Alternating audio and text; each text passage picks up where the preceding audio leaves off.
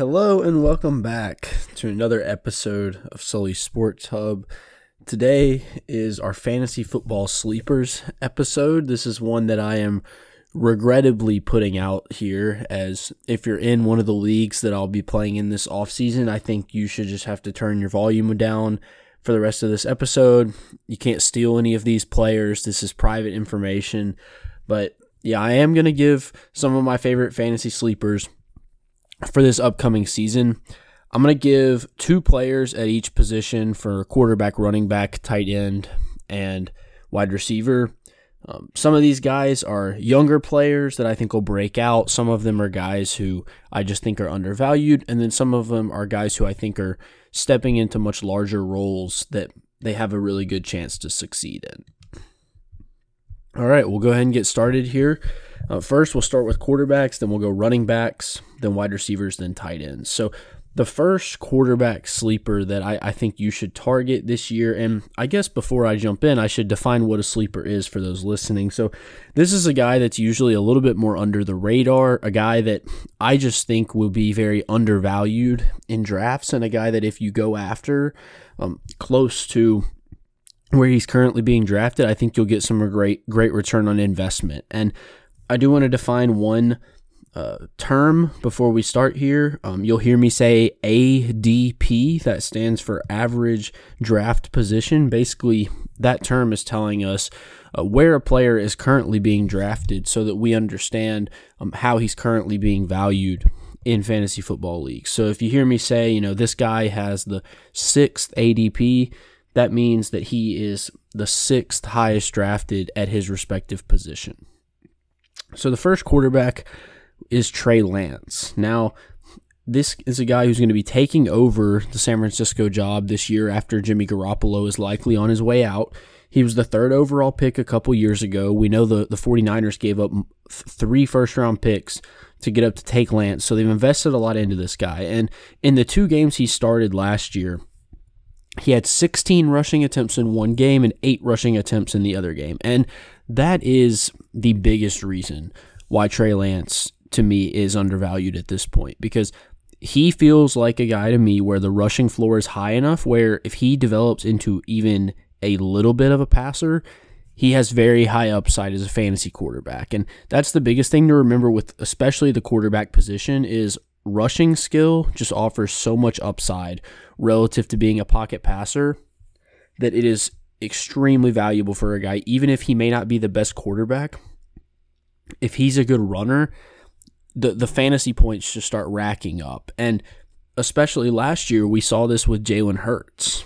And Jalen Hurts was a guy last year that I personally was not a big fan of, but it, it wasn't because of the rushing upside. It was because I was concerned that Gardner Minshew was going to have a chance to take the job from him. I'm really not concerned about that with Trey Lance this year because Jimmy Garoppolo has been hurt recently. He's dealing with a rotator cuff issue, so he hasn't been involved in training camp. The Niners have made it pretty clear that he is on the trade block and should be moved. And even if he's not, I still think the Niners have indicated that they want Lance to be their guy this year. And so Garoppolo will likely be on the bench even if he does stay with San Francisco. And so I'm I'm not very concerned with Lance losing his spot and that was really what held me back from being as high on Hurts last year. But I think this is a very similar guy where you're looking and saying, you know, I'm I'm a little uncertain about his ability to throw the ball well at this point, but the rushing floor is certainly there, and that leads to a higher upside as a quarterback.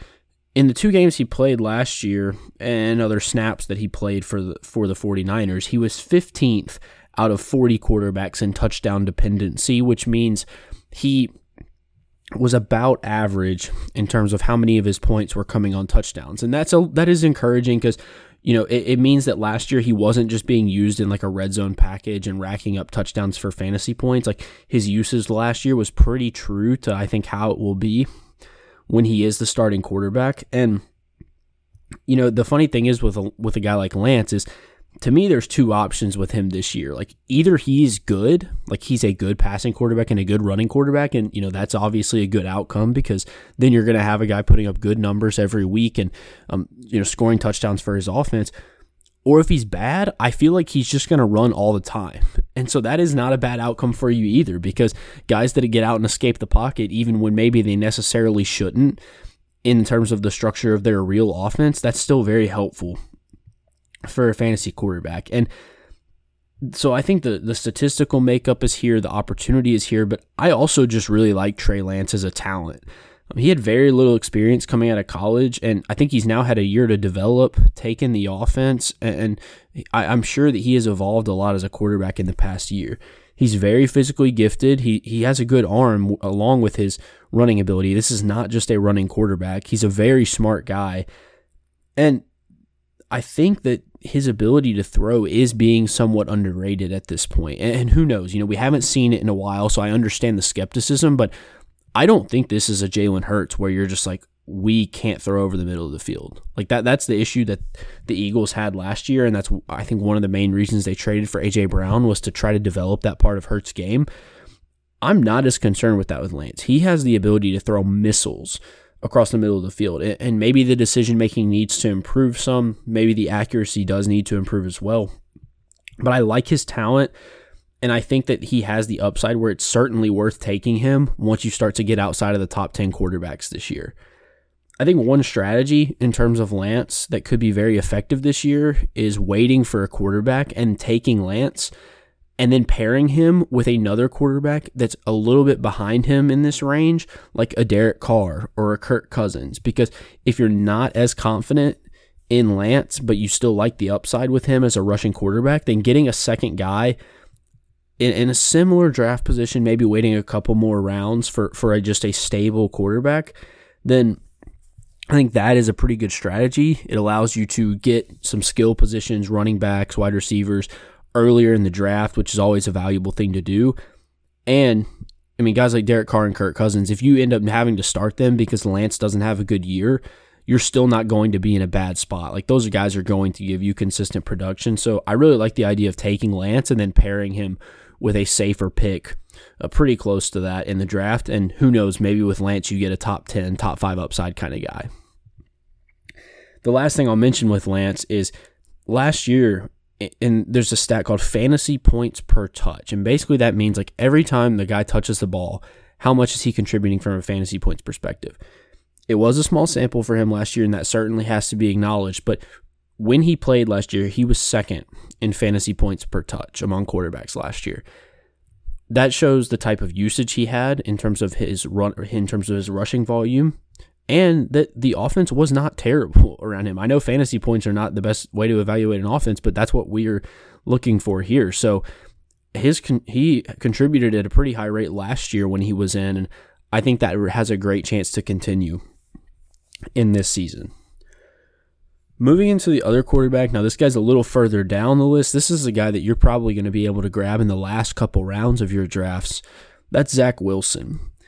Just like Lance, I think this is about the evaluation I have of this guy, but also another factor. So, generally, I was a big fan of Wilson coming out of college. Like, I really liked his ability to make off platform throws. I thought his arm talent was very rare and put him at least close to the conversation with Trevor Lawrence, even though I did think Lawrence was probably the clear number one pick. I think that upside is still there with them. I still see this guy as a, a, a, guy that fits the modern NFL so well with his ability to throw on the run, off platform, and make throws that a lot of guys just don't have the ability to make. And he also sees those throws. He, he sees these guys get open. I still think that upside is there, and he did make some jaw dropping throws last year, but he obviously did struggle as well. You know, the decision making wasn't always perfect, the accuracy wasn't great, and he took a beating last year behind a poor offensive line.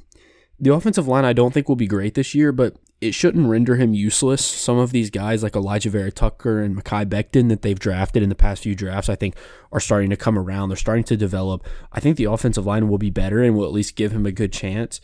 But the biggest reason why I'm higher on Wilson this year is because the skill positions are completely revitalized.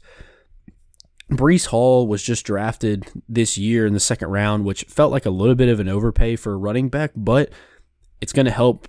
It's going to help Zach Wilson's offense. Michael Carter is still there, a guy that was a, a rookie last year, and, and, Carter I think is a perfect second running back to have in the passing game. He's an undersized guy, but he has that upside coming out of the backfield. But the biggest addition for them this offseason was getting Garrett Wilson in as a number one receiver. And if Wilson can be that guy, I really like how this offense unfolds because Corey Davis, we saw in Tennessee, he excelled as a number two option, a guy that, you know, didn't necessarily have the best corner on him all game, but was talented enough, physical enough to get open one on one against a weaker corner. If Davis can play that role and Wilson can take the number one option, along with having Elijah Moore in the slot, who might be the most explosive player out of all these guys and maybe the most effective in this year and CJ Uzomah from the Bengals at tight end, this offense has the potential to be very exciting and explosive for Zach Wilson uh, in his second year as a quarterback. And Mike LaFleur, at offensive coordinator, you know, this is a guy that comes from the Shanahan tree. They try to make it easier on these young quarterbacks and not have as much to worry about. And I, I think that Zach Wilson will be put in a situation to succeed at least much more than he has in previous years. This is obviously very different from the Trey Lance pick Wilson is coming in at 24th ADP. So, you know, if you're in a 12 team league, this is a guy you're going to be taking like very late, assuming that everybody is taking two quarterbacks. Like you could wait an extremely long time to take him. But because of that, it's very low risk at this point. Because with Lance, you know, if you're taking him, you are taking him over a quarterback that is going to be solid for you, whether it's Rodgers or Brady or whoever. Wilson I mean, you're taking him over maybe like Jameis Winston, maybe Matt Ryan or Ryan Tannehill. Uh, maybe you like him over like Justin Fields or one of those other rookies. So if if it doesn't work out with Wilson, you just go take another chance on a guy on waivers after a couple weeks, and you're going to be fine. There there will always be at least a couple quarterbacks available early in the season for you to go pick up, and so. I, I definitely would want a guy that I'm a little more certain on as a starter, if you're taking the swing on Wilson, like I would like to have maybe one of those top seven or eight quarterbacks so that Wilson is a little more of a flyer than a guy I'm depending on because there is a chance, you know, it's his second year. There's a chance Wilson's just not very good, you know, and Wilson doesn't have the same rushing upside that Lance does. But I do think it's a great investment towards the end of the draft, especially if you have a quarterback that you trust and has a higher floor. Because I, I think there's a chance that we look back after this year and Wilson ends up being a top 15, maybe even a top 10 fantasy quarterback. All right, moving into the running backs now. So this first one, I was very surprised when I saw where this guy was being ranked coming into this year, and that is Cordarrelle Patterson. I don't get this one to be honest with you. I mean, he, Patterson is a little bit older last year or go, coming into this year. You know, he, he's on the older side for running backs, and that's definitely a little bit of a concern. But he's going about 30th right now in terms of ADP, and that just does not match up with the statistical profile that this guy has had when he is a lead running back. And I also think that the age thing is a little bit overstated because he was not a guy that's played running back for eight or nine years. This is a guy that has recently converted to being a full time running back. So that same wear and tear should not be on him compared to other guys. And so, yeah, he's a bit older, but I also think the usage is different with him. And we have to compare that when we're looking at the wear and tear that a veteran might have on his body. Last year, he finished 13th in significant points per game among running backs last year. Basically, that is just taking the games in which he actually played a full game. So, you know, if a guy gets injured, it doesn't factor into his significant points per game. So he finished 13th among running backs last year. 11 of the 12 guys ahead of him on that list are being taken in the top 14 this year. The only guy ahead of Patterson that's not being taken in the top 14 running backs is Elijah Mitchell, and he had a small sample size last year due to injury, and obviously is also in the Shanahan system. Based on production, Patterson should be going significantly higher, and it's not like Patterson had some other running back come in this offseason that's definitely going to take his spot. Like it's Tyler Allgeier and Damien Williams behind him. This is not a murderer's row of running backs. Patterson is clearly the best option here. And the Falcons have said that they don't want to run Patterson into the ground like they did last year. And he certainly was being used a lot early in the season. I mean, he was basically a wide receiver and a running back early in the year. But I don't think that the Falcons coming out and saying that is necessarily a bad thing because hopefully you want your guys to be peaking as playoff time comes around for fantasy. And that's towards the end of the regular season. So if they're going to manage him a little bit better this year, I don't necessarily think that's a bad thing. And Patterson does have the pass catching upside that I would look for, especially if you're in a PPR league. So Patterson to me just seems like a guy based on his past production, and I think the age thing is being a little overstated. I just think he could be a great flex option this year based on current ADP. And in the same way they did last year, like this offense is going to be reliant on a guy like him to make plays. I mean, they're going to be behind a lot this year, whether it's Marcus Mariota or Desmond Ridder.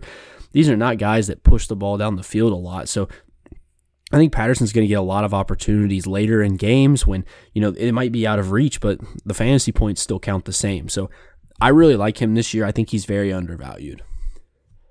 The other guy that I want to highlight here as a running back is a little more of an evaluation play than it is a statistical play, and that's Travis Etienne Jr. out of Clemson. So last year, Etienne missed all of the season due to a leg injury.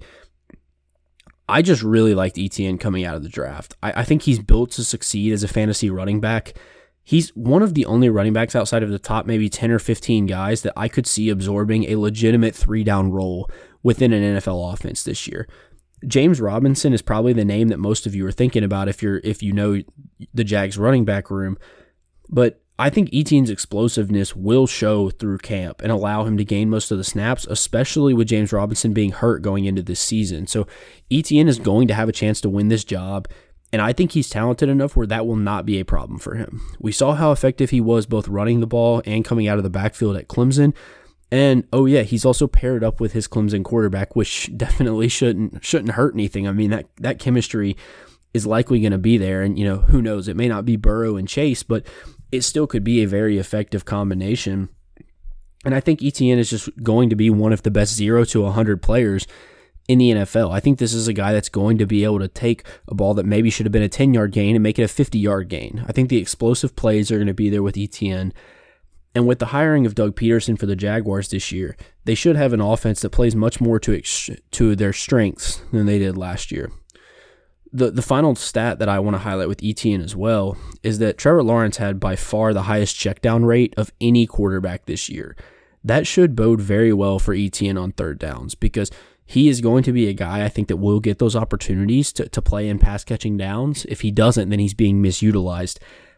And Lawrence loves to check it down to his running backs. I mean, he, he was by far the highest check down rate. There was like a 2% gap between him and second place. And after that, there's marginal gaps between the next four guys. So Lawrence is going to do that a lot, and Etienne should be the beneficiary of that uh, on a lot of third downs. So Etienne is my second sleeper. He's a little bit higher value than uh, Patterson is. So you know you're you're banking on a guy that has real like top ten upside here more so than a guy that I think is just undervalued. But I really like Etienne coming into this season. All right, moving into the wide receivers, and we're halfway there with this episode now. The first wide receiver that I want to highlight is Michael Pittman Jr. Pittman might be the guy outside the top 10 in terms of wide receivers ADP right now that I think has the best chance to end up in the top five. Pittman is the clear wide receiver one for a Colts team with a major upgrade at quarterback that I think is the clear favorite in the AFC South. And there's a lot of data that indicates that usually these top receivers come from the best teams, and that makes sense. The best teams are going to score a lot of points, and that's where the the top wide receivers are going to come from because you have to have, you know, you got to be scoring touchdowns, you got to be racking up the yards if you're going to be a high high positioned wide receiver. Pittman had over double the amount of targets per game of any other player on the Colts last season. So he is by far the number one target on this roster. And I don't think that will really change going into next season. If anything, it may just be further exaggerated.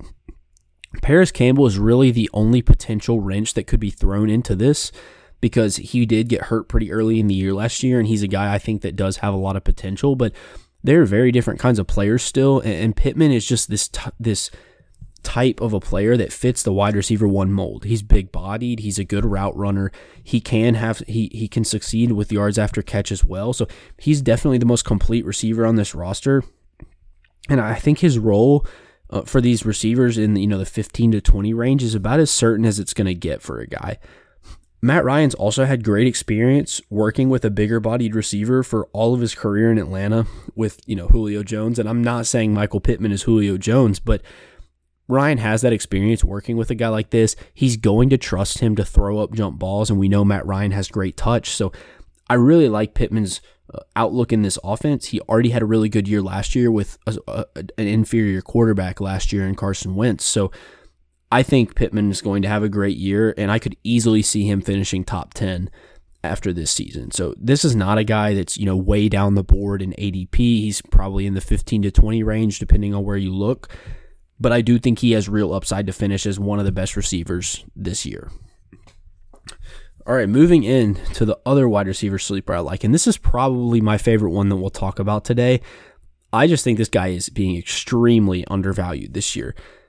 It's it's almost like it's Michael Pittman, but with like a hundred times more value. It's Allen Lazard from the Green Bay Packers, the player with the second most targets in all of football in Davante Adams is leaving the Packers, and they didn't replace him. There are just so many targets available for a guy that is going to be the number one receiver. And it indicates that reports out of Packers camp sound like Rodgers does trust him as that number one option. And this is something that we've seen with the Packers before. They have done this before with surprise number one receivers. This is something they did with James Jones. This is something they did with Donald Driver.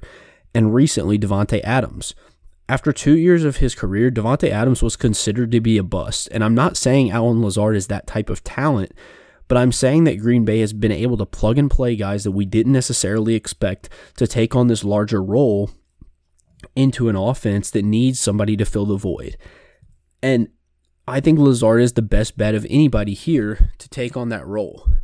I am a big fan of Christian Watson from North Dakota State out of the draft this year, but depending on a rookie to come in and immediately become a number one wide receiver on a team that's expecting to win 12, 13 games this year is a big ask. And so maybe if you take Lazard, Christian Watson might be worth a flyer later on as well to ensure that you're trying to get that number one receiver from the Packers this year. But I think Lazard is by far the best bet. And his target share already increased last year as the year went on with Adams still there. And I also think Lazard is just a good receiver. He's big bodied, he's athletic, and he's a good enough blocker to where he's going to stay on the field consistently. He can go up and get a, he can go high point a ball, and he's going to be a big body threat in the red zone. So I think touchdowns are are going to be plentiful for him this year. And so this is my favorite sleeper. I think he's extremely undervalued because if you think about receivers on the best offenses in the NFL, like think about where a guy like you know, Tyreek Hill went in Kansas City, or a guy like, you know, Court, even Courtland Sutton right now for the Broncos is going like top 20 in ADP because Russell Wilson is there.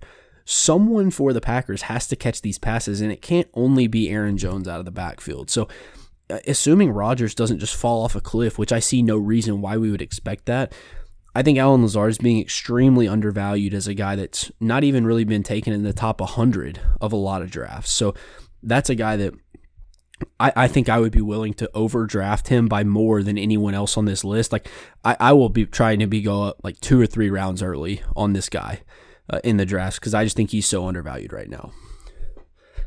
All right, moving into the last position here, that's tight ends, and probably the most difficult position to find these sleepers in at this point because of how top heavy this position is and the lack of depth is it's just so much harder because there's only usually one tight end that really catches passes for a team, and at most two.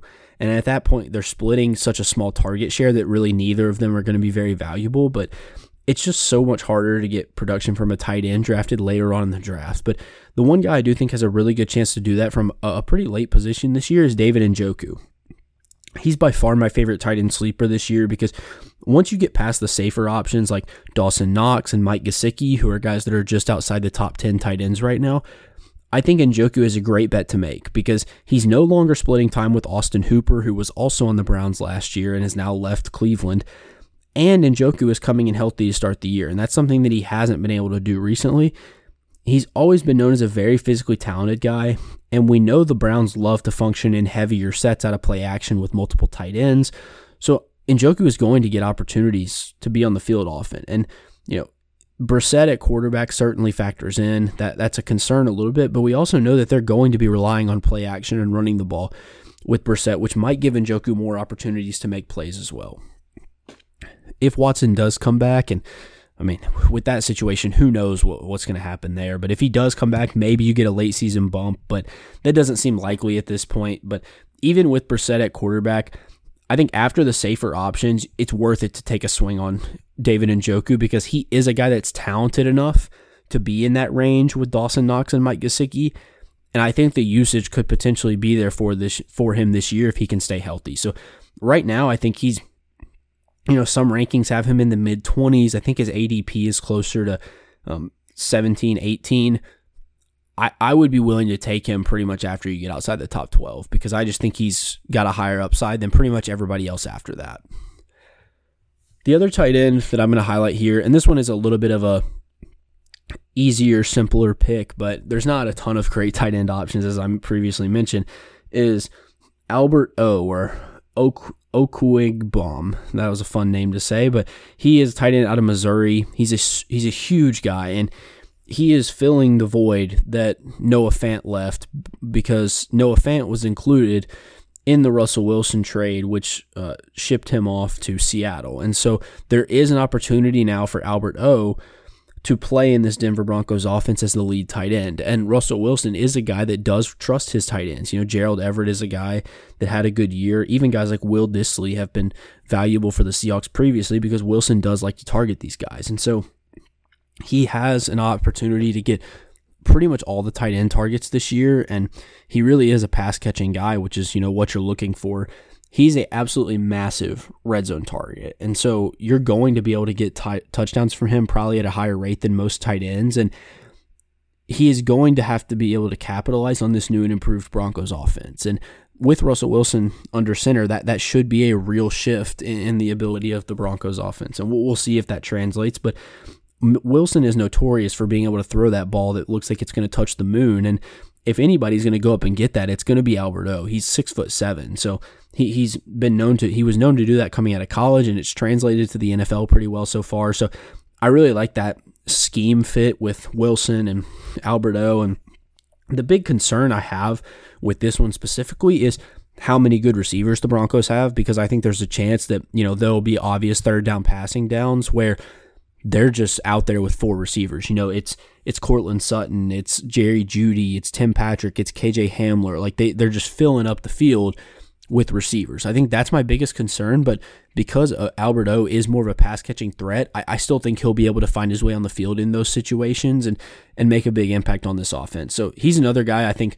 can outperform his ADP. He's going a little bit higher. You know, he's closer to maybe 16 or 17, but I think he definitely has the talent and the and the touchdown upside to where I think he's worth an investment as we get lower down into the tight ends because at that point, man, you're you're just hoping to get anything out of a tight end at that point in the draft when it's just very difficult to find guys that provide value at that point from the tight end position. So those are my eight sleepers.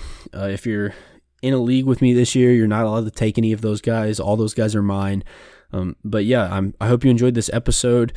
Um, if if they all get hurt, it's not my fault. You um, you listen to me, but hopefully that advice will help you do well in your leagues this year. And I hope you enjoyed this episode, and we'll catch you next time.